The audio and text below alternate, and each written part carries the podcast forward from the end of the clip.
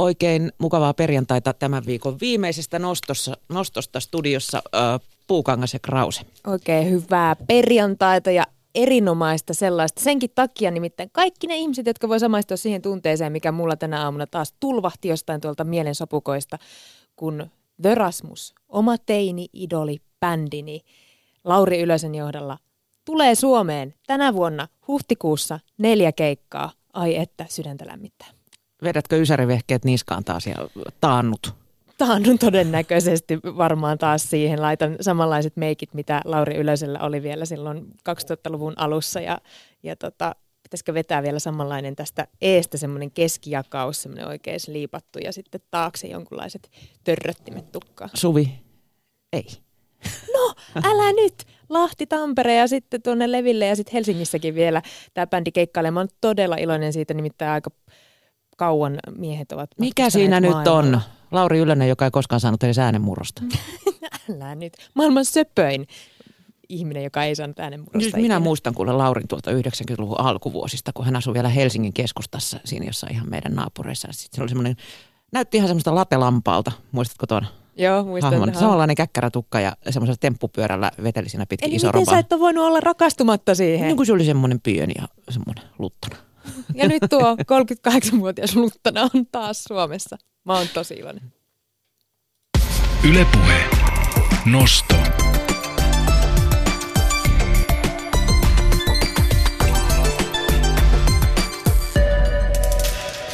Vuosina 1995-2000 Suomessa tapahtui yli tuhat suoran toiminnan iskua. Vuosituhannen vaihteessa suomalaiset radikaalit mellakoivat Prahassa, Göteborgissa ja Genovassa. Aktivistit järjestivät itsenäisyyspäivän kuokkavierasjuhlia ja iskivät kakun Maailmanpankin johtajan naamaan. Miten anarkistinen alakulttuuri rakennettiin maahamme 80-luvulla ja millainen oli vuosituhannen vaihteen globalisaatioliike ja miten siitä seurasi sosiaalikeskusten ja vapaan kaupunkikulttuurin aika? Entä missä muodoissa antiautoritääriset liikkeet nousivat uudelleen 2010-luvulla? Tästä puhutaan lisää ihan hetken kuluttua, kun vieraana on suoraa toimintaa kirjan toinen kirjoittaja Pontus Purokuru. Ylepuhe. Nosto.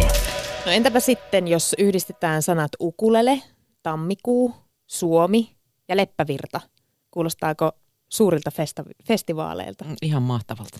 Ja ei pelkästään muuten kuulosta, nimittäin on. Tänään alkaa ja koko viikonlopun yli kestää. Siis oikeasti ukulele-festivaalit Leppävirralla.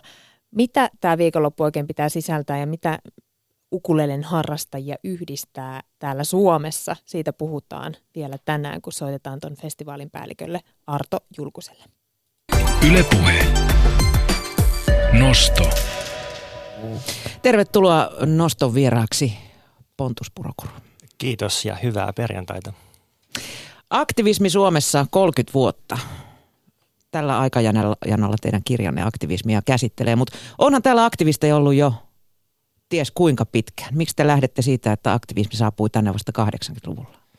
Jos mietitään, että Suomi on nyt satavuotias valtio, niin tämän, tämän tota aikajanan alkupäässä siellähän korostuu oikeistoradikaali toiminta ja silloin vaikka 20-luvulla sana aktivistihan tarkoitti nimenomaan oikeistolaista tai äärioikeistolaista toimia, joka oli valmis käyttämään myös väkivaltaa tavoitteiden saavuttamiseksi – ja sitten Suomessa oli 60-luvulla myös tämmöinen suoran toiminnan ja aktivismin kuuma kausi.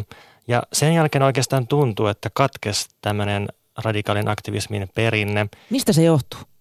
No mä itse asiassa olen tekemässä uutta kirjaa, joka käsittelee tätä, mutta että Suomessahan oli 70-luvulla tämä taistolaisliike, joka oli aika poikkeuksellinen kansainvälisesti. Ja se oli ehkä kyllä suurin syy siihen, että minkä takia täällä sitten – ei ollut tuollaista kestävää, sanotaan vaikka anarkistista perinnettä toisin kuin monissa muissa Länsi-Euroopan maissa. Ja sitten vasta 80-luvulla oikeastaan punk-alakulttuurin kautta ja kaikkien kansainvälisten kytkösten kautta niin tänne tuodaan niin kuin nykyaikainen anarkismi ja aletaan järjestäytyä. Ja tämä on tärkeää, että aletaan poliittisesti järjestäytyä ja että toiminta on muutakin kuin vaan alakulttuurista hengailua ja musiikkikeikoilla käymistä. Että aletaan miettiä, että mitkä on poliittiset päämäärät ja miten niitä voitaisiin edistää painostamalla niiden puolesta suoraan kaduilla. No mistä se silloin 80-luvulla sitten Suomeen tuli, se malli? Tuliko se Jenkeistä? No se, se ei tullut Jenkeistä, mutta se tuli kyllä ulkomailta niin kuin todella monet liikkeet Suomessa on syntynyt sillä tavalla, että on haettu vaikutteita ulkomailta ja Sellaiset maat, mistä Suomeen perinteisesti on haettu vaikutteita, niin on Britit, Saksa ja sitten Italia ja jonkin verran Hollanti myös. Ja tämä anarkismi 80-luvulla, se tuli aika paljon brittiläisen niin työväenluokkaisen anarkismin kautta ja myös, myös niin punk-musiikin kautta. Ja aika pian Suomeen perustettiin Suomen anarkosyndikalistinen liitto, josta tuli myöhemmin Suomen anarkistiliitto. Ja sitten ei kestänyt kovin kauan siitä, että, että tota, tämmöinen poliittinen anarkismi niin kuin organisoituneessa muodossaan oli perustettu, kun sitten alkoi esiintyä kaikenlaista suoraa toimintaa. Alkaa ihan siitä, että että anarkistit liistöröi julisteita ympäriinsä. Kuuluisin näistä oli varmaan tämmöinen juliste, jossa vaadittiin, että ampukaa aho, siis poliitikon teloittamista. Vaatinut juliste, josta seurasi sitten hirveä maanlaajuinen kohu ja putkareissuja anarkisteille – ja sitten alkoi esiintyä kaikenlaisia sabotaaseja, muun muassa Shell-huoltoasemia vastaan ja, ja tota, kaikkea tällaista, mutta kyllä tässä vaiheessa niin suurin osa anarkismista oli, oli ihan niin kuin kokoustamista ja järjestäytymistä ja oman lehden tekemistä, että sehän on aina ollut tärkeä suoran toiminnan liikkeelle, että toiminta lähtee siitä, että perustetaan joku oma lehti ja Suomessa se oli tämä Kapinatyöläinen lehti, joka, joka muuten ilmestyy edelleen ja on tosi kiinnostava julkaisu. Xeroksit kävivät silloin kuumana. Onnistuisikohan tuommoinen, olisikohan näitä Ginejä kohtaa mitään kiinnostusta tänä päivänä? Se on itse asiassa noussut, noussut uudelleen nyt, että Ginet ja kaikki tämä itse tehdyt punkkilehdet, niin ne oli tosi iso juttu 80-luvulla ja sitten myös Ysärillä.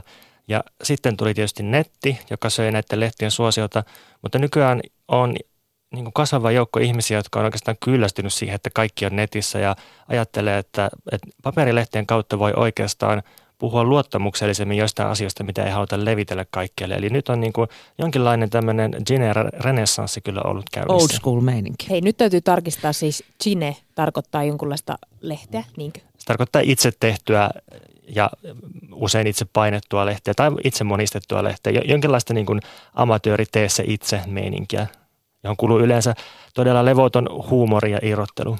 Mm. Sä Pontus kerrot, että kun teitte tätä kirjaa yhdessä Anton Montin kanssa, niin äm, liikkeiden sisällä toimivilta aktivisteilta tuli kritiikkiä. Miksi, minkälaista? Tämä oli hyvin kiistanalainen hanke monellakin tapaa.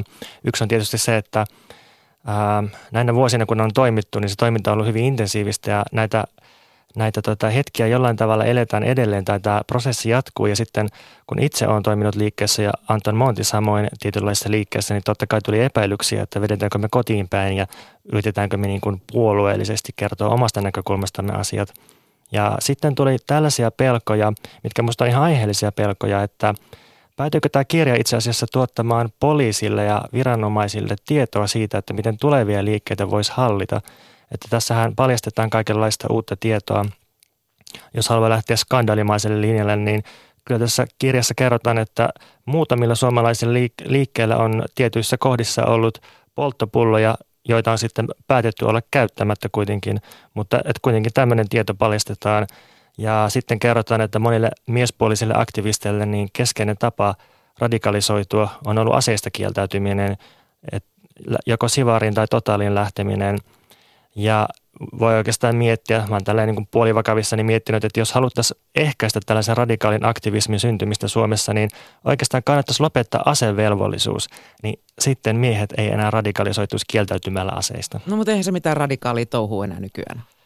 Aseista niin. niin, no tämäkin on yksi muutos, että aktivismi ja poliittinen toiminta, niin sehän elää ajassa ja se, mikä on joskus ollut radikaalia, niin ei ole enää. Mutta tota, ehkä se on niin henkilökohtaisesti monelle ollut kuitenkin semmoinen – ensimmäinen suhteellisen helposti tehtävä oman elämän teko, jolla voi kokea, että, että nyt mä alan politisoitua ja tämä on ensimmäinen askel. Ja seuraava askel on sitten se, että ehkä liityn asestikieltäytyjen liittoon tai menen johonkin kokoukseen ja sitten se lähtee tälleen asteittain, mutta että tarvitaan joku ensimmäinen teko, joka on suhteellisen helppo, joku pieni matala kynnys. Asestikieltäytyminen on yksi semmoinen, ja esimerkiksi kasvissyöksi ryhtyminen voi olla toinen tämmöinen juttu. Paitsi että sekin on valtavirtaa Ja sekin on näiden liikkeiden ansiota, että jos miettii 90-luvulla siellä nämä vegaaniaktivistit joutui itse valmistamaan, liottamaan soijamaitonsa, ei niitä saanut kaupasta silloin ja veganismi oli hyvin marginaalista toimintaa ja nyt meillä on, on sitten tota, meillä on vaikka Valio, joka, joka tota just astunut vegaanibisneksen kanssa ja, ja tekee rahaa sillä ja meillä on Mac Vegan ja se on niin valtavasti muuttunut näiden liikkeiden ansiosta. Niin, eikö sitä vastaan pitäisi sitten jo kapinoida tämmöiset kansainväliset riistoyhtiöt? Meillä onkin tässä kirjan julkaisun jälkeen esitetty yllättävän monta kysymystä McVeganista ja siitä, että miten siihen pitäisi suhtautua. Siihen just näkyy tämä suoran toiminnan ää, tulos tai, tai sen niin kuin kaksijakoisuus, että, että toisaalta se saa ihan, ihan niin kuin merkittäviä ja näkyviä tuloksia aikayhteiskunnassa, mutta toisaalta radikaalin toiminnan tulokset aina otetaan haltuun ja kaapataan ja ja tota, niillä pyritään tekemään rahaa ja ne pyritään jotenkin kääntämään sillä tavalla, että ne ei olisi enää uhkaavia tai enää pystyisi muuttamaan, vaan niillä nimenomaan pystyttäisiin tekemään rahaa tai jotenkin säilyttämään nykyisiä olosuhteita. Niin Pontus, kun sä kerroit tuossa, että siis tosiaan kritiikkiä vähän tuli tuosta kirjasta, mutta minkälaiset välit ylipäänsä siis aktivisteilla on toisiinsa? Onko siellä kilpailua tai, tai onko se yhtenäinen joukko? Ei ole yhtenäinen joukko millään tavalla, että me ollaan ajateltu tätä meidän kirjaa jotenkin semmoisen perheyhtäläisyyden kautta, että, että tämä on vähän niin kuin semmoinen tärähtänyt sukukuva tämä kirja, että ei ole mitään sellaista yhtä asiaa, minkä kaikki nämä toimijat jakais, mutta, mutta että joku jakaa jonkun kanssa jotain ja sitten taas jaetaan jonkun toisen kanssa jotain ja on semmoisia väliä, väljästi yhdistäviä piirteitä, mutta ei mitään sellaista yhtä periaatetta, johon vaikka kaikki olisi sitoutunut. Ja tota, tota noin, kyllä se, mietin tuota kilpailua, niin ei nyt ehkä varsinaisesti kilpailua ole aktivistiskeneessä, mutta että kyllähän siitä aina kiistellään, että, että kuka määrittää sen, että mitkä on olennaiset ongelmat ja mitkä on ne toimintatavat, joilla niihin pitää tarttua. Ja, ja siitä, siitä niin kuin kiistellään, että kuka määrittää sen keskustelun, jota käydään politiikasta. Pontus Purokuru, millainen aktivistitausta sulla itselläsi on? Vuonna 2005 muistaakseni mä Jyväskylässä menin liisteröimään katutilaan tällaisia julisteita, jotka mainosti rallien vastasta kadunvaltausta ja tämän kadunvaltauksen jatkobileitä. Ja tämä oli mun ensimmäinen jotenkin suoran toiminnan poliittinen teko. Ja sitten jäin heti kiinni tästä, tai, tai en varsinaisesti jäänyt kiinni, mutta, mutta siviilivaatteessa ollut poliisi tuli sanomaan mulle, että hei, että tiedätkö että tämä on laitonta ja kuka sut on tähän värvännyt ja annapas henkilötietosi. Ja tästä sitten lähti mun kiinnostus aktivismia kohtaan laajenemaan vaan. Mikä sulla silloin oli sitä Jyväskylää vastaan? Miksi Jyväskylän piti mennä, ralleja. Niin, miksi piti mennä liisteröimään?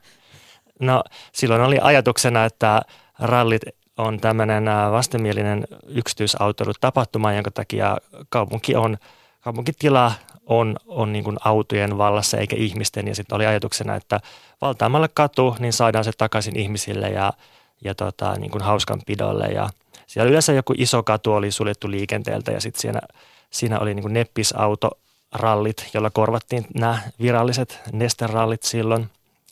Mikä, mikä siinä on niin ajatuksena, kun kuitenkin tällainen iso tapahtuma, niin se tuo niin valtavasti tuloja kaupungille, edistää sen hyvinvointia?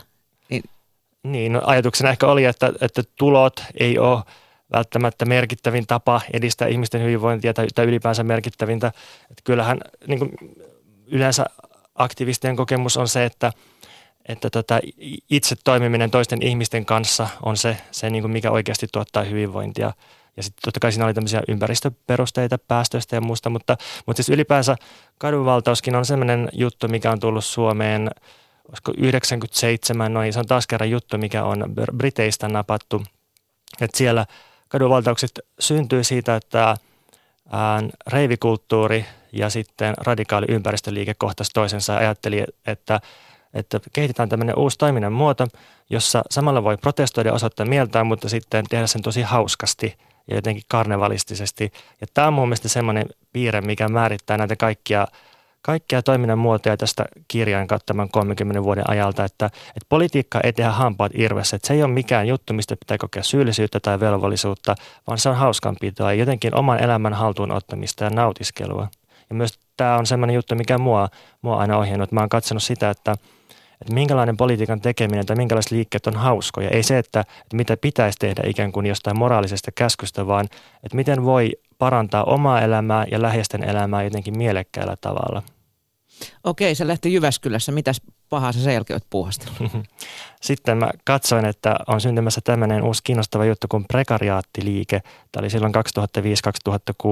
Eli prekariaattiliike oli jonkinlainen yritys keksiä työväenliike uudestaan, koska koettiin, että työväenliike on Suomessa aika jämättänyt, että ammattiliitot vain säilyttää vanhaa eikä pysty tekemään uusia avauksia ja vasemmistopuolueet oli siihen aikaan suoraan sanottuna homehtuneita poliittisesti. Niin, niin sitten keksittiin, että että voisihan näitä työntekijöiden oikeuksia ja työelämän muutoksia politisoida vähän raflaavammin. Ja prekariaattiliike sitten teki kaikenlaista tällaista, että meni työn välitysfirmojen eteiseen jumppaamaan trikoissa ja niin kuin esittämään, että että tota, tämä on sitä todellista joustavuutta, että, että jumpataan ympärinsä ja niin kuin näytetään sitä, että miten alistavaa nykytyöelämä on. Ja prekariaattiliike toi Suomeen kuitenkin tosi voimakkaasti ensimmäisten joukossa 2000-luvulla vaatimuksen perustulosta, joka maksetaan kaikille riippumatta siitä, tekeekö töitä vai ei. Ja tähän sitten liittyy nämä suuret Euromedian mielenosoitukset, jossa muun muassa Jyväskylässä oli tämmöinen Euromedian mielenosoitus, jossa mielenosoittajat meni Lidliin protestoimaan Lidlin huoneen työehtoja ja sitten varasti sieltä tavaraa ja jakoi sitä mielenosoittajille siinä ulkopuolella. Ja sit, sitten varmaan enemmän muistissa on tämä vuoden 2006 Euromedian Helsingissä – jossa kivitettiin Elinkeinoelämän keskusliiton pääkonttorin ikkunat protestiksi EK tekemälle työmarkkinapolitiikalle. Ja sen jälkeen oli tämä makasiinien valtaus, joka johti sitten mellakkaan. Ja se on kyllä semmoinen suuri juttu, mikä on jäänyt suomalaisen historiaan tämmöisen aivan poikkeuksellisena konfliktina. Mitkä sä näet, että on ollut parhaimpia asioita, mitä aktivismin kautta Suomeen on saatu? No aktivismi on todella paljon tuonut hyviä asioita musta Suomeen, että jos miettii ihan tätä Helsinkiä ja sitä, että minkälainen kaupunki Helsinki oli tuossa 10-15 vuotta sitten, niin olihan se aika ankea paikka elää, että ei ollut katutaidetta, oli Stop Töhrylle kampanja, graffitit oli kielletty katukuvasta kokonaan, meillä ei ollut Suvilahden kaltaisia tällaisia luovan kaupunkikulttuurin keskuksia, ei ollut ravintolapäiviä, ei mitään tällaisia.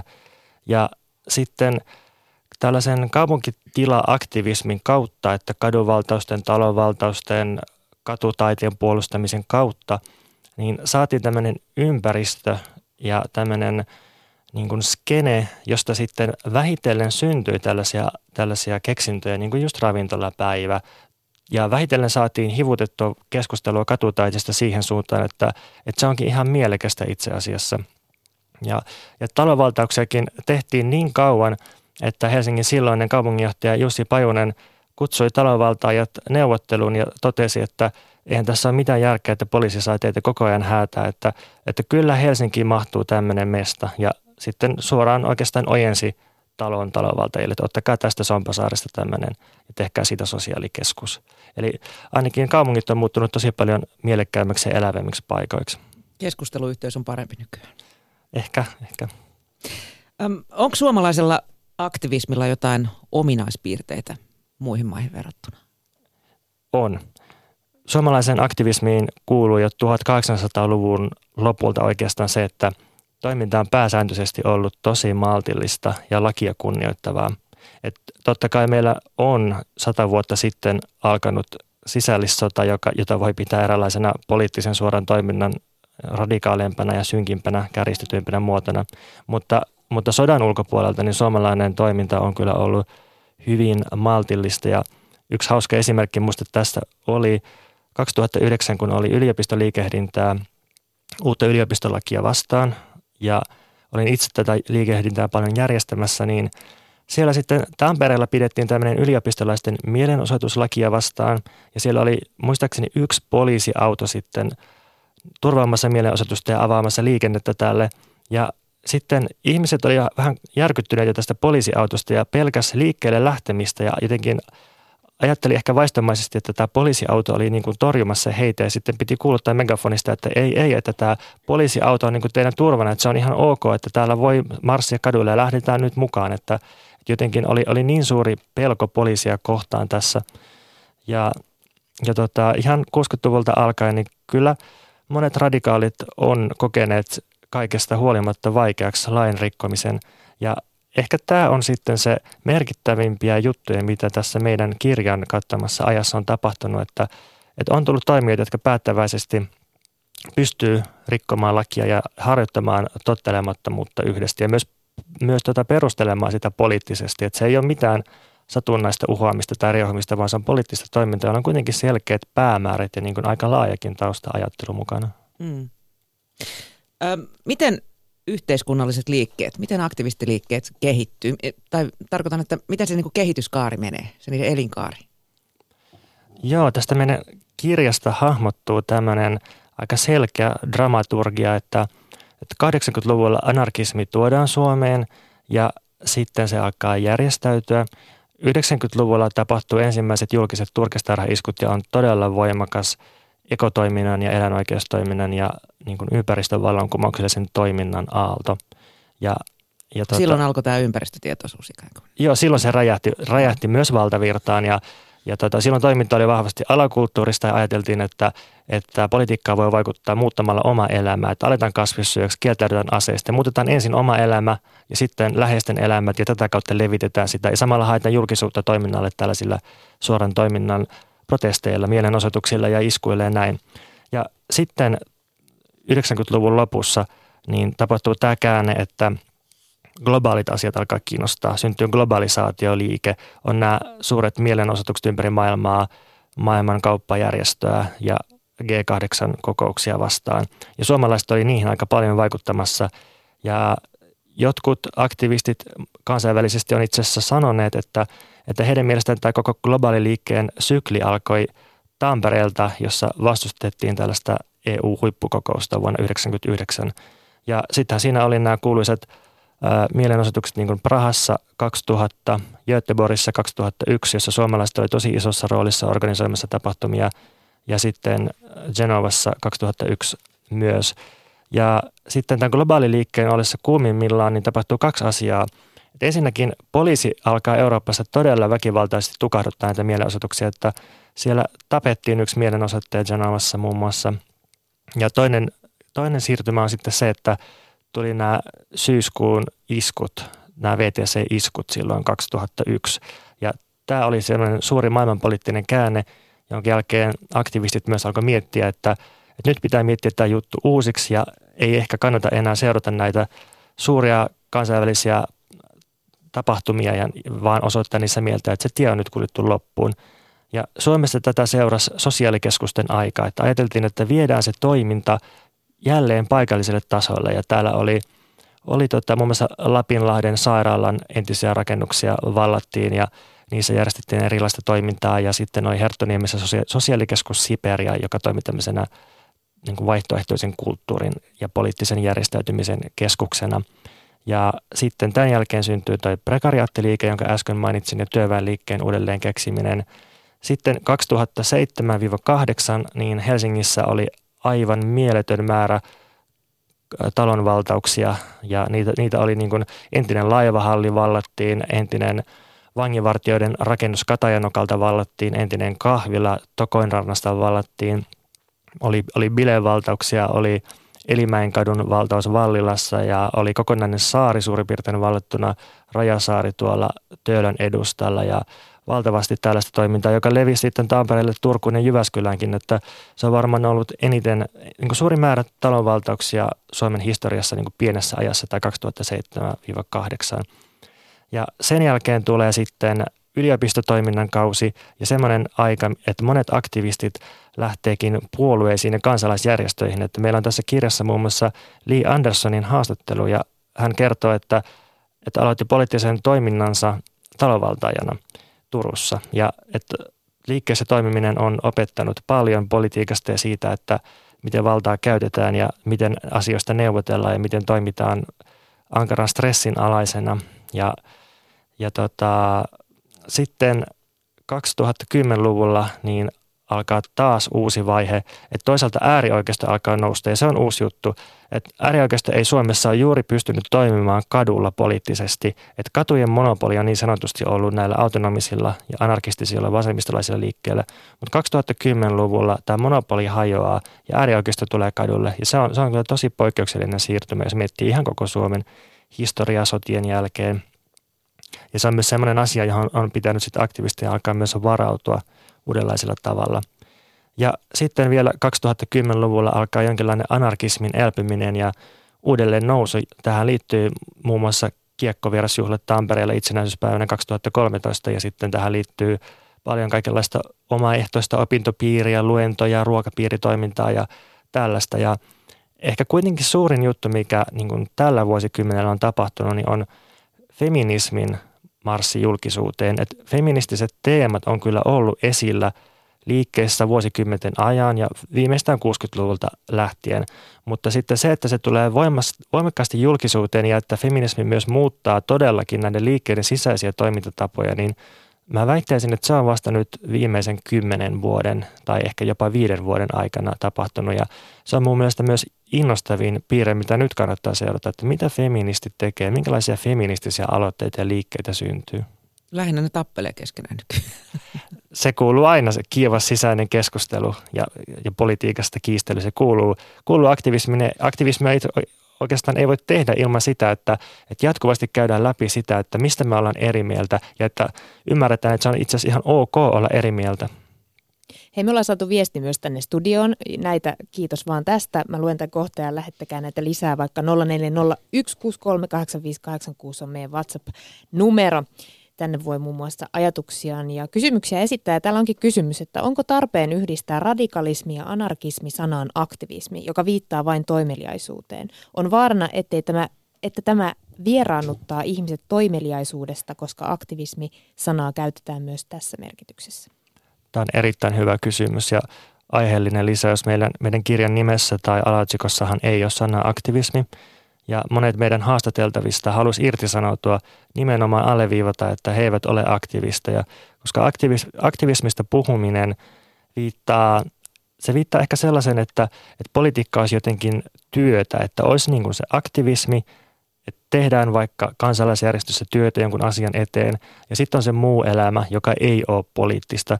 Kun taas näillä toimijoilla, joita meillä on tähän kirjaan haastateltu, niin – useimmilla on kuitenkin ollut sellainen käsitys, että, että elämä ja politiikka ei voi erottaa toisistaan, että, että jos me halutaan muuttaa yhteiskuntaa, niin meidän täytyy muuttaa jollain tavalla meidän elämiä tosi laajalla skaalalla ja eri osa-alueilta ja sen takia oikeastaan politiikka ja elämä ei voi erottaa ja aktivismista ei pitäisi puhua. Ja sitten on vielä se, että, että aktivisti-sanahan tuo mieleen, se tuo mieleen niin kuin toisaalta jotenkin semmoisen vähän vähätellyn ja jotenkin epäuskottavan – puolueellisen poliittisen toimien, niin sitten toisaalta se, se on ehkä vähän myös keskiluokkainen rooli, että, että on tämmöinen ammattiaktivisti, joka on jossain kansalaisjärjestössä töissä ja jotenkin vaan elää osan aikaa sitä juttua. Ylepuhe. Nosto. Noston perjantai vieraana on Pontus Purokuru, toinen suoraa toimintaa kirjan kirjoittajista puhumme kolmen viime vuosikymmenen aikana Suomessa tapahtuneesta aktivismista. Kuinka hyvin järjestyneitä aktivistit Suomessa ovat olleet? Kysymys organisoitumisesta on semmoinen juttu, mikä on aina vähän jakanut toimijoita, että toisaalta on kaivattu sellaista pitkäjänteisempää jotain organisaatiota, joka takaisi jatkuvuuden. Ja toisaalta on sitten kuitenkin pidetty aika hyvänä juttuna sitä, että että ei ole mitään sellaista rakennetta, mikä pakottaisi ihmiset pysymään mukana ja että on myös helppo lähteä poliittisesta toiminnasta pois, koska, koska aktivismi tai miksi sitä toimintaa kutsuukaan, niin sehän voi olla todella intensiivistä ja täällä on, täällä on kaiken nautinnon lisäksi kyllä järkyttäviä kuvauksia burnouteista tässä meidän kirjassa ja sen takia on ehkä ollut ihan hyväkin asia, että näistä liikkeistä on tosiaan sitten pystynyt jättäytymään pois halutessaan melko helposti. Um, toi järjestäytyminen on ehkä muuttunut vuosien varrella sillä tavalla, että, että ennen kuin tuli netti ja varsinkin ennen kuin tuli sosiaalinen media, niin järjestäytyminen vaati sitä, että ihmiset tapas kasvokkain ja aina piti soittaa puhelimella tai, tai, tai jopa niin kuin lehdellä, paperilehdellä lähettää kutsu, että olisi tämmöinen tapaaminen ja kokous. Ja ihmisten piti vaivautua paikalle, mutta sitten kun ihmiset tuli paikalle, niin sitten se järjestäytyminen ehkä toimi kuitenkin hyvin sillä tavalla, että oli helpompi kasvokkaan rakentaa sitä luottamusta ja, ja niin kuin työstää sitä, että mitä me oikeastaan ollaan tekemässä ja minkä takia. Ja nyt kun eletään sosiaalisen median keskellä, oikeastaan me ollaan vasta kymmenen vuotta, aika lyhyt aika eletty somessa, niin organisoituminen on kyllä, niin kuin muukin elämä, muuttunut aika paljon silppumaisemmaksi. Että oikeastaan mä en ole vieläkään nähnyt yhtään todella hyvää analyysiä siitä, että, että mikä on sosiaalisen median merkitys aktivismin järjestämiselle, koska sosiaalinen media muuttuu niin nopeasti ja sitten tuntuu, että se laskee ihmisten keskittymiskykyä. Ihmiset kokee, että ei enää tarvitse tavata kasvokkain ja ehkä ihmiset tai osa ihmisistä myös kokee, että, että on riittävää klikata jotakin netissä tai, tai liittyä johonkin tai osoittaa tukea jollekin. Miten sä näet, että se on vaikuttanut aktivistien lopputulokseen vai, vai voidaanko sellaista puhua? No se on, se on vaikuttanut kahtalaisesti, että, että ensinnäkin sosiaalinen media on tosi hienolla, hienolla tavalla mahdollistanut feminismin ja feminististen teemojen leviämisen ja, ja esimerkiksi mediakritiikin, että jos joku lehti kirjoittaa seksistisesti jostakin asiasta, niin se on tosi helppo ampua alas nykyään somessa. Siinä on tällaisia tosi hyviä ja demokraattisia piirteitä. Mutta sitten aika kiinnostava juttu musta on ollut se, että, että siis aikaisemmin ennen somea, niin erilaiset autonomiset liikkeet oli teknologian aallonharjalla. Ja tässä meidän kirjassa käydään läpi hauskoja juttuja. Esimerkiksi siitä, että, että 90-luvulla poliisit jahtasi jossain vaiheessa niitä aktivisteja, joilla oli kännykät, koska poliisi ajatteli, että nämä on jotain johtajia, koska näillä on edistynyttä teknologiaa ja että ne ehkä saa jotain käskyä niihin puhelimiinsa. Niin. Ja sitten tota, toinen hauska esimerkki on vuodelta 2000, kun suomalaiset oli osoittamassa mieltään Prahassa ja Helsingin Sanomat teki siitä jutun ja sitten – sitten tota, siinä jutussa kuvailtiin, että yksi aktivisti istuu katukiveyksellä kannettava tietokone sylissään ja lähettää tietoa Suomeen kännykästä VAP-yhteyden avulla.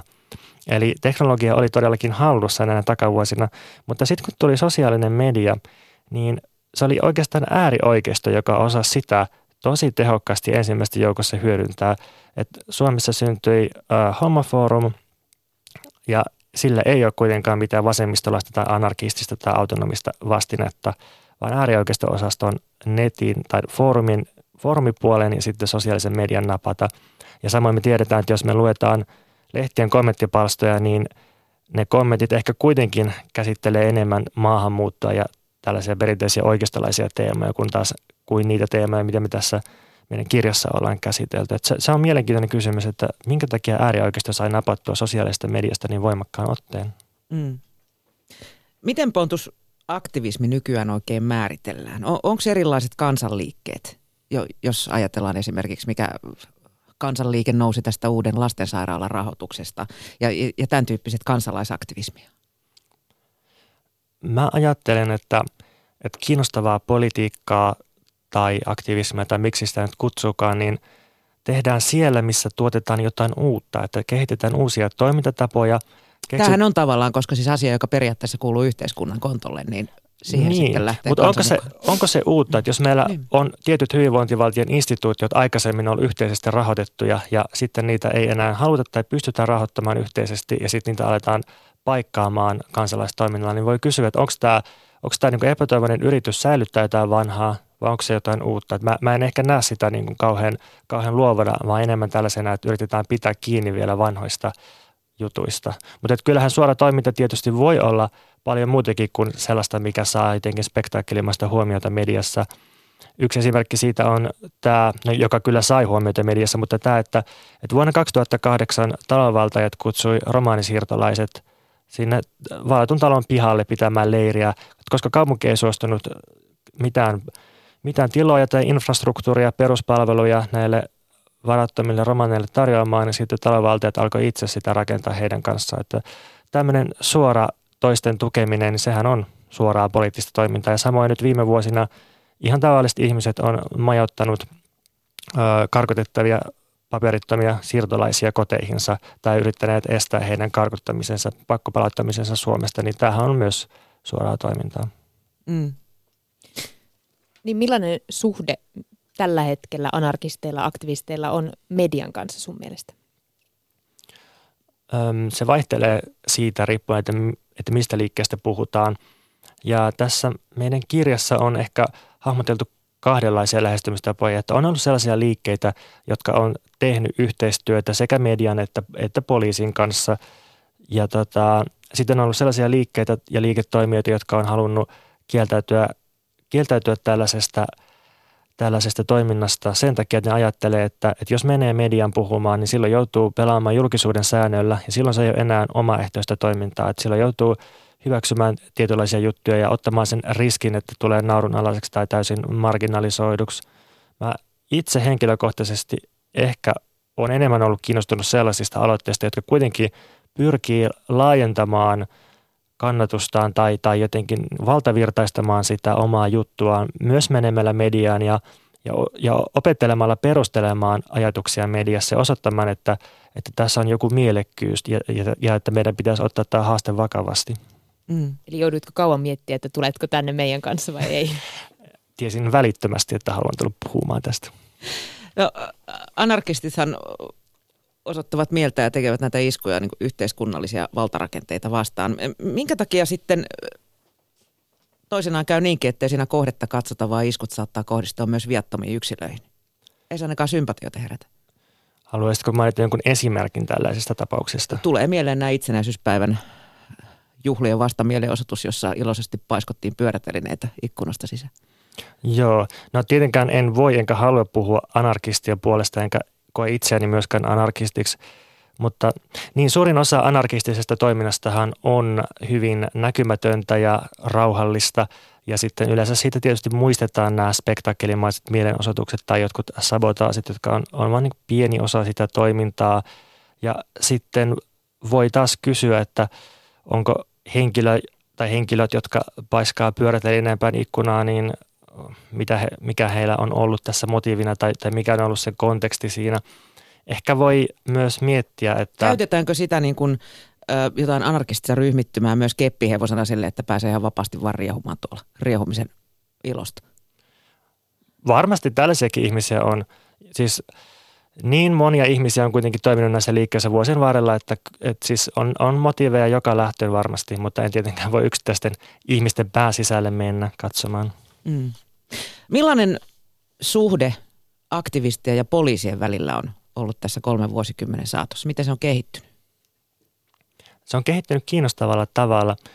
90-luvulla poliisi Suomessa oli niin kuin suurten linjojen kannalta aika maltillinen ja Siis yleensä kun tapahtuu joku mellakka tai, tai joku, joku tota väkivaltainen yhteenotto, siis niitä tapahtuu harvoin, mutta jos semmoinen tapahtuu Suomessa, niin kuin yleensä Länsi-Euroopassa muuallakin, niin, niin syynä siihen on poliisin toiminta. Että poliisi on jollain tavalla käyttänyt väkivaltaa tai, tai tota, tukahduttanut mielenosoituksia. Tästä on sitten seurannut jotain, jotain tota, hyvin synkkää usein. Siis on yksipuolisesti poliisivika. Niin, niin siis, siis tämä on, on yleensä se dynamiikka, mikä, mikä niin kuin johtaa tällaisiin, mutta, mutta että, että Suomessa poliisi oli pääsääntöisesti aika maltillinen 90-luvulla, että se poliisi päätti esimerkiksi, että se ei lähde hajottamaan kadunvaltauksia, vaan antaa ihmisten vallata kadun autoilta ja poliisi teki oikeastaan aika fiksusti siinä, että nämä oli sitten hyvin rauhanomaisia ja onnistuneita tapahtumia kaikin puolin nämä kadunvaltaukset, eikä siinä tapahtunut sen kummempaa kärjistymistä. Mutta sitten voi ehkä hahmotella sellaista, että joku kehitys lähti liikkeelle vuonna 1998, kun Tampereella pidettiin tällaiset ekoanarkistiset musta-vihreät toimintapäivät, joissa oli lähinnä keikkoja ja keskustelua ja näin. Ja siellä sitten yöllä syntyi tällaisen perinteisen baarihumalaisen tilanteen seurauksena mellakka ja sitten poliisi yhtäkkiä toikin paikalle ensimmäistä kertaa Suomen historiassa jouhajoukot eli joukkojen hallintaan koulutetut mellakkapoliisit. Ja tämä oli ihan uusi uusi käänne sitten tällaisen niin kuin aktivismin tai, tai, tai tätä kansalaistoiminnan niin kuin, äh, hallitsemiseen. Ja sitten vähitellen vuosien varrella niin poliisi on tosi monta kertaa tuntunut yllättyneen ja ehkä järkyttyneenkin siitä, että ne ei saa pidettyä isoja mielenosoituksia kasassa. Että nähdään oli muun muassa näissä kuokkavierasjuhlissa vuosituhannen vaihteessa tai Euromeideen mielenosoituksissa ja sitten ehkä viimeisempänä Tampereella ja Helsingissä itsenäisyyspäivinä 2013 ja 2014. Ja vaikuttaa siltä, että, että näiden kääntäjien jälkeen niin poliisissa todenteolla katsottiin, että, että nyt täytyy alkaa varustautumaan ja erityisesti täytyy alkaa petrata viestintää. Ja poliisi onkin aika taitavasti ottanut esimerkiksi mielenosoituksista viestimisen haltuunsa nyt viime vuosina, että siellä on reaaliaikaisesti poliisi somessa kertomassa toimittajille, että miten nämä asiat menee poliisin näkökulmasta. Ja se on, se on hyvin, hyvin tota, taitava ja kiinnostava kehitys. Ja toinen on sitten että tämä, että poliisi on, on tota, tuonut kadulle entistä enemmän ja myös käyttänyt kaikenlaisia välineitä, että on, on kuula-aseita ja on kaasua ja on, on etälamauttimia ja on panssariautoja ja näitä. Että näitä, tällaisia ei kyllä näkynyt vielä 90-luvulla. Mm. Millaista itsekritiikkiä aktivisteilta löytyy? Näkevätkö he omaa toimintansa millään tavalla ongelmallisena? Kyllä näkevät ja joidenkin haastateltavien kohdalla mua alkoi hirvittää tuossa, että se itsekritiikki oli niin voimakasta, että mulle tuli vähän semmoinen olo, että miksi te ylipäänsä olette koskaan tehneet mitään, jos te olette sitä mieltä, että, että kaikki meni pieleen ja kaikessa epäonnistuttiin. Että se, se on siis todella, todella itsetietoista toimintaa ja hyvin, niin kuin, hyvin itse tutkiskelevaa toimintaa ja ja kyllä niin kuin useimmat toimijat todella tarkasti aina arvioi, että, että mitä tuli tehtyä mielekkäästi ja mikä meni pieleen siinä. Että kyllä siihen, siihen, jos johonkin voi luottaa, että kyllä nämä tar- tarkasti mietitään liikkeessä, vaikka ne aina ei näy ulospäin nämä itsekritiikit, koska siinähän pelätään tietysti, että, että esimerkiksi äärioikeisto nappaa nämä kritiikit haltuunsa ja ottaa ne lyömäaseeksi, niin kyllä niitä liikkeessä pohditaan. Mm. Moni entinen aktivisti toimii nykyään merkittävässä yhteiskunnallisessa asemassa, vaikka median, politiikan tai kulttuurielämän alueella. Mistä tämä kertoo? Se kertoo muun muassa siitä, että yhteiskunnallisessa liikkeessä toimiminen opettaa tosi paljon taitoja ja kykyjä. Mä itse esimerkiksi olen oppinut varmaankin kaikki työelämätaitoni liikkeissä. Siis esimerkiksi niin ryhmissä toimimisen, ähm, projektien suunnittelun ja niistä niin kiinni pitämisen, median kanssa viestimisen – voimasuhteiden hahmottamisen, kaikki tällainen, niin jos toimii liikkeessä intensiivisesti, jos miettii, että toimii, on joku semmoinen kausi elämässä, että toimii yötä päivää toisten ihmisten kanssa jonkun päämäärän eteen, ja sitten siinä ehkä matkan varrella tulee jotain tällaisia paineellisia tilanteita, vaikka laitonta toimintaa tai mustamaalausta mediassa tai jotain tällaista, niin pakkohan on sen opettaa aika paljon. Ja sitten tietysti liikkeisiin aina liittyy se, että ihan valtavasti opiskelen asioita ja myös tuotetaan uutta tietoa. Silloin kun 2009 olin mukana yliopistoliikkeessä, niin moni opiskelija, joka oli siinä mukana, niin sanoi, että tämä on oikeastaan niiden yliopistoelämän paras vuosi, että, että tässä viimein todellakin oppii asioita, että on pakko opetella, pakko, pakko tuota tehdä yhteisiä opintopiirejä ja, ja tuota, julkilausumia ja artikkeleita. Onko aktivismilla sun mielestä tulevaisuutta? Löytävätkö uudet sukupolvet aina ne samat jutut kuin se edellinenkin vai eli onko tässä olemassa niin jonkinnäköistä perinnettä? Onko virheistä opittu mitä? Ähm, meidän kirja toivottavasti opettaa virheistä, että mä, mä toivon, että tulevat toimijat voi lukea tämän suoraa toimintaa kirjan ja sitten katsoa, että mitä kannattaa ottaa sieltä ja mitä virheitä ehkä voisi olla tekemättä jatkossa. Musta tuntuu, että tämä aktivismi-sana on semmoinen, että sitä käytetään entistä vähemmän ja myös media käyttää sitä entistä vähemmän. Ja Mitä sä itse käyttäisit? Mun mielestä ei ole mitään yhtä sellaista sanaa, että mä puhun vaan politiikasta tai poliittisesta toiminnasta ja sitten projekti kerrallaan katson, että mitä, mitä käsitettä käytetään siellä. Mm. Mutta kyllä kyllä mä näen tulevaisuuden, mä näen sen – nimenomaan feminismin, feminististen teemojen, niin kuin sukupuolen ja seksuaalisuuden politisoimisen ja niiden rakenteiden purkamisen kautta. Että se, on, se on todella vahva juttu. Ja feministisessä toiminnassa musta on tosi kiinnostava asia se, että, että siellä painos, panostetaan voisiko sanoa, että aktivistien työhyvinvointiin. Että et feministiset liikkeet on, on tuonut esille sen, että, että liikkeessä niin iso määrä vastuuta kasautuu yksittäisille henkilöille ja että pitää puhua myös tunteista ja, ja, ja niin kuin tällaisista, voisiko sanoa mikropoliittisista teemoista, mitkä helposti ei tule ehkä mieleen. Että 90-luvulla ja 2000-luvulla niin saattoi olla sillä että jos oli joku, joku tota, ahdistava tilanne, niin sitä ei välttämättä purettu jälkikäteen mitenkään. Kaikkiin tällaisiin asioihin, ihmisten jaksamiseen ja, ja niin elämän mielekkyyteen on alettu kiinnittää liikkeessä huomiota. Ja mä luulen, että tämä on myös yksi syy, minkä takia feministiset liikkeet nykyään menestyy niin hyvin. Että vaikka meillä on tosi voimakas äärioikeisto kausi tällä hetkellä, niin feministiset liikkeet menestyy silti, koska niissä katsotaan, että mi- miten ihmisten arkielämästä voisi tehdä mielekästä. Ja toinen sitten tulevaisuuden juttu on ehdottomasti – siirtolaistoiminta, siirtolaisten kanssa toimiminen ja heidän tukeminen, että se on sellainen asia, mikä vaikuttaa aika laajasti keräävän tavallisten ihmisten kiinnostusta ja suosiota. Tähän lyhyesti loppuu vielä entiset aktivistit. Mitä heille Suomessa nykyään kuuluu? Pidetäänkö aatteesta edelleen kiinni vai ovatko kulmat hioutuneet tai peräti kelkka kääntynyt, kun keski-ikä koitti ja mukavuuden haluotti niskalenkin idealismista?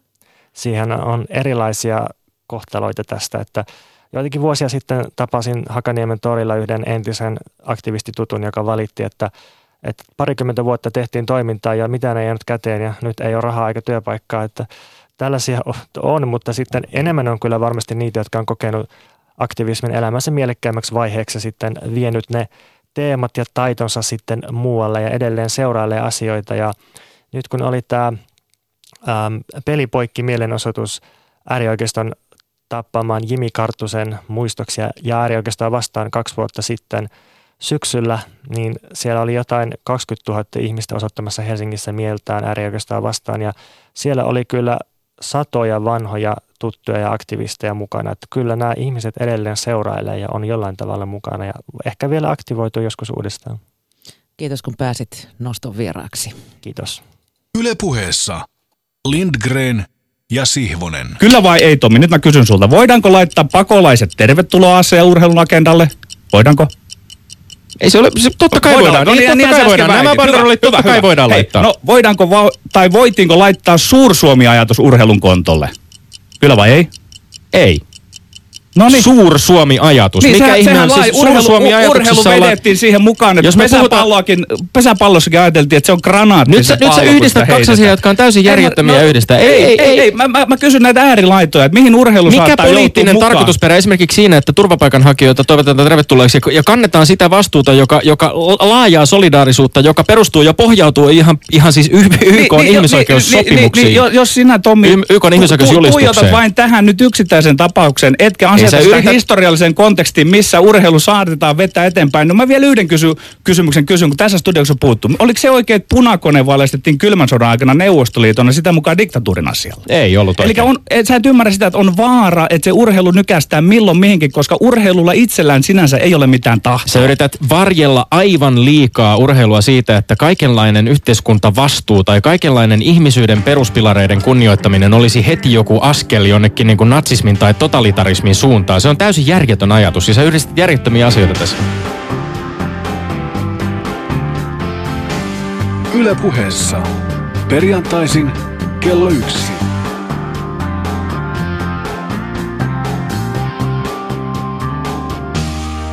Lindgren ja Sihvonen. Ja tänään miesten penkkiin istahtaa kurling pelaaja Oona Kauste sitten heti kello 13 uutisten jälkeen. Äsken puhuttiin nostossa radikaaliudesta ja aktivismista ja aika radikaali on mun mielestä myös tulevan viikonlopun festari. Nimittäin siellä yhdistellään ukulele, tammikuu, Suomi ja Leppävirta. Ja tämä viikonloppu kuulostaa erikoiselta yhdistelmältä. Meillä on nyt puhelimessa festivaalipäällikkö Arto Julkunen. Festivaali tosiaan järjestetään paikallisessa kylpylässä. Eikö tämä uiminen ja ukulele ole vähän huono yhdistelmä? No, jos siihen ottaa muoviukuleleen mukaan, niin se on mitä mainioin yhdistelmä. No hei, miksi ukulele-festarit järjestetään nyt nimenomaan Leppävirralla, alle 10 000 asukkaan pohjoissavolaisessa kylässä?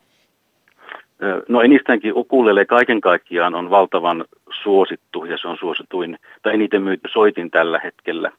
Ja meillä oli vaan nyt tämmöiset olosuhteet ja kokemus järjestää tämmöisiä viikonloppufestareita, niin kun täällä sitten paikallisesti ukulele harrastus tuntuu olevan hyvin suurta, niin päätettiin, että miksi, miksipä ei meillä olisi talviaja ukulele-festari. Niin, siis myydyin soitin pitkään siis Suomessa ja maailmalla. Mistä sä luulet, että tämä voittokulku on saanut alkunsa? No perinteisesti on selitetty sillä, että ukulele on halpa soitin, se on näppärä kuljettaa mukana ja sitten sen alkeet on suhteellisen helppo oppia. Niin nämä on ne tavall- tavallisimmat selitykset ja monesti semmoinen tuntuma on, että aikuiset haluaa päästä mukaan musiikkitoimintaan ja tämä on ehkä semmoista mukavaa, aurinkoistakin ja ki- kivaa alkeissoiton opettelua. No millainen tunnelma siellä Savon sydämessä tulee viikonlopun aikana olemaan tai mitä te olette uumoilleet? No todennäköisesti aika vi- vilkas, seurallinen ja osallistuva. Arto Julkunen, sä oot festivaalipäällikkö, mutta milloin sä itse oot ostanut ensimmäisen ukulelesi? Mulla on kielisoitin tausta toki itsellä, että olen soittanut kitaroita ja mandoliinia, mutta noin viisi vuotta sitten minä hurahin tähän ukuleleen ja niin kuin monelle muulle kävi, niin tuota, kyllä mullekin on käynyt, se on vienyt nyt vähän mukanansa. Mitä se sitten tarkoittaa, kun se on vienyt mukana? Onko se aina illalla kädessä ja sitten soitellaan ystävien seurassa? No sitäkin, mutta sitten, että toki mä itse on sitten opetan täällä ukulele ryhmiä ja on mukana monessa ukulele ryhmässä ja täällä Savossa toimii aika monta tämmöistä pienempää tai isompaa ukulele orkesteria, niin heidän kanssa järjestetään sitten klubeja ja kaikkia tämmöisiä. Niin, mä katsoin tätä teidän ohjelmaa ja festivaaleille on tulossa myös ulkomaalaisia vieraita, vieraita niin esiintymään kuin opettamaankin. Ja siellä mainittiin myös Jats-ukulele. Mikä on Jats-ukulelen mestarikurssi, mitä tuolla festivaaleilla muun muassa on? ukulelehan on jo silloin alun perin, kun tuota se nousi suosioon 1900-luvun alkupuolella, niin tietysti siihen aikaan jats oli niin kuin kova sana ja gramofoni ja sitten radion synty, niin siihen aikaan soitettiin paljon niin kuin vi, jats- ja viihdeorkesterissa ukuleleja ja meille tuli Englannista tämmöinen englantilaisen vaudeville music hall perinteen jatkeja kuin Andy Eastwood, joka on ihan, ihan mestariluokan soittaja. Hän on suhteellisen nuori kaveri, kaveri ja hän opettaa tuota, sitten työpajassa näitä, näitä, miten saadaan kuulostamaan siltä, siltä soittaa. Kuulostaa tosi mielenkiintoiselta, mutta millaisiin muihin musiikkityyleihin tämä ukulele oikein taipuu? No ehkä yksi sen suosion salaisuus on se, että se taipuu aika moneen, että nämä isot ukulele-orkesterit orkesterit soittaa aika paljon iskelmää, poppia, mutta myös tässä meidän tämän viikonlopun artisteissa on bluesin, jatsin ja jopa oopperan edustajia, jotka sitten käyttää sähkösoittimena ukuleleja. Kuinka paljon sä uskot, että Leppävirralle saapuu nyt viikonlopun aikana kävijöitä? No meillä tämä itse asiassa on vähän tämmöinen viikko ollut. Meillä on ollut, jos sairaaloissa ollaan käyty ja kouluilla opettamassa ja tämmöinen esifestivaali, joka on jo tavoittanut satoja, satoja ihmisiä. Ja nyt meillä on tieto, että tämä Kylpylä hotelli on kyllä melko lailla loppuun myynty, että ihan jotakin peruutuspaikkoja vielä voi kysellä. Eli satoja ihmisiä siellä tulee olemaan ihan paikan päälle. Sitten meillä on myös konsertteja että paikallisille ihmisille, jotka eivät asu siellä hotellissa. Että no olisiko semmoinen tuhat, tuhatkunta ihmistä yhteensä, mitä ajatellaan, mikä, mitä me tavoitetaan? No hei, melkein jokaisella festarilla ruoka on suuressa roolissa tänä päivänä. Mitäs ukulele festarikävijät pääsevät vetämään nassuunsa? No meillä semmoinen vähän yllättäenkin semmoinen suuri yleisön suosikki on tämmöinen havaijilainen luau-juhla, eli musiikillinen ruokajuhla, joka on meillä lauantai-iltapäivällä, kestää useamman tunnin ja siellä on havaijilaisvaikutteista ruokaa ja sitten nämä isot ukulele-orkesterit soittaa siinä taustalla ja se on saavuttanut tosi suuren suosion. Okei, nyt kuulostaa siltä Arto Julkunen, että mäkin alan uskoa tähän, että miten Leppävirralta voi löytyä Tropical Winter Ukulele Festivaali. Kyllä se siltä kuulostaa, että siellä ollaan trooppisissa meiningeissä monessa suhteessa. Hei. Kyllä, kyllä ja meillähän tuota, kylpylä vesihän plus 30 ympäri vuoden ja sitten taas ulkona on kyllä lunta ja pakkasta, että kaikki löytyy meiltä, mitä luvataan tuossa nimessä. Loistavaa. Hei, hyvää festivaalia teille tänään kello 18 alkaa siellä Leppävirralla. Hyvä, kiitoksia ja hyvää jatkoa teille. Ylepuhe.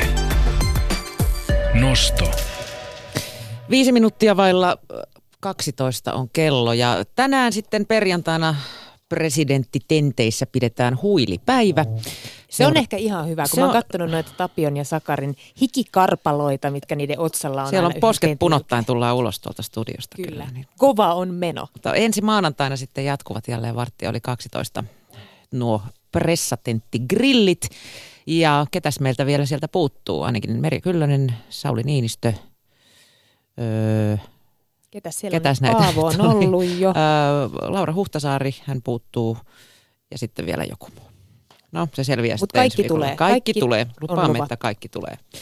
Tuota, tiedätkö Suvi, että nyt on löytynyt sitten nuoruuden eliksiiri? Ai taas? Mikä se nyt tällä kertaa? on pian uusi 50. Ei, älä viitti. On, no, kyllä, no nyt on nyt vampyyrit ovat liikkeellä. Ja missäs muualla tietenkään kuin Amerikassa, nimittäin siellä vanhe, seniorikansalaiset himoitsevat Alle 21-vuotiaiden nuorten miesten verta. Siis mitä? Mm. Mm. Tai joku Twilight Saagan jatko-osa. True Blood. Ei, vaan tota, ähm, siellä siis äh, nuoret miehet, alle 21-vuotiaat, käyvät luovuttamassa verta tällaiselle vesselille kuin Paul Kim. Hän siirtää näihin vanhoihin potilaisiin nuorten viest- miesten veriplasmaa. Ja, ja tuota niin, äh, siis tietysti tässä on tehty rottakokeita ja tuota, tämä on hiirillä toiminut. Okei. Eli mitä se siis tarkoittaa? 21-vuotias mies antaa verta ja sitä tungetaan sitten Tungetaan tähän vanhukseen, 80-vuotiaan Kyllä, ja Suoniin suoraan. Suoraan suoneen pistetään tietysti. Aivan. Sitä Ja- ei siis ja juoda tuota, viinilasista. Ei, ei, ei tähän, tälleen ei niin kuin vampyyritasolle kuitenkaan päästä, mutta nämä siis, ähm, jotka tätä verta ostaa äh, ja maksavat siitä noin 8000 dollaria laaki, niin ovat tuollaisia vanhempia miehiä 40-93-vuotiaita, jotka haluavat parantaa terveyttään ja ennaltaehkäistä ikääntymisestä. Luonnollisesti heillä on myös paljon rahaa. Hetkinen, nyt tämmöinen pieni feministi täältä nousee. Siis missä on mainittu kaikki naiset? Eikö naiset saa luovuttaa omaa vertaa? Ei saa, Miksei? ei saa, koska tuota niin, naisten veri on huono. No ei nyt huono, mutta tuota, miehiä sen takia, että naisten veri on hiukan erilaista, jos he ovat olleet esimerkiksi raskaana. Niin tuota, Tarkoittaako sitten, siis, että naisten veri ei nuorenna no ollenkaan? ei tode, todellakaan, ei varmastikaan nuorena. Mutta ei tässä myöskään mitään kuolemattomuutta tai ikuista nuoruutta tavoitella, vaan parempaa elämänlaatua. Mutta siis, no, on tämä nyt aika mielenkiintoista. No on ja aika kallista puuhaa. Niin, mutta ei tämä mitenkään 8000. uusi juttu ole.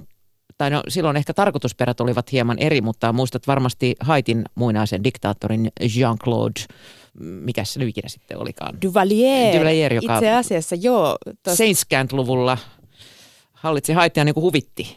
joo, eikö siellä tämmöinen kansallisvelvollisuus ollut, että nuorten ihmisten täytyy Duvalier pisti koko sakin verta. luovuttamaan verta, minkä hän sitten myi Yhdysvaltoihin öm, hivillä tai ilman, en tiedä, oliko sitä vielä 70-luvulla, mutta tuota niin, siitä sitten hyvät fyrkat kuitattiin Haitille ja ö, kuinka ollakaan sitten vanha kunnon Jean-Claude kääri ne omiin liiveihinsä. Totta kai näinhän diktaattori toimii. Mutta juu, se oli siis kansalaisvelvollisuus siellä käydä luovuttamassa No niin. verta, Eli, eli joka sitten myytiin jenkeille. jokainen haitilainen lähti verolle panoa varten luovuttamaan verta pääkaupunkiin. Tämmöinen tarinahan voisi Niin, en lähteä sitten, en tästä. sitten tiedä millä hinnalla sitä myytiin vai luovutettiinko sitä eteenpäin äm, Yhdysvalloissa, Ö, mutta tuota, nyt sitten tämä herra lääkäri Jesse Karmazin, joka on tätä rottakoetta tehnyt, niin hän on nyt huomannut, että nuorten hiirien veri on siis parantanut vanhojen hiirien lihaksien ja aivojen toimintaa.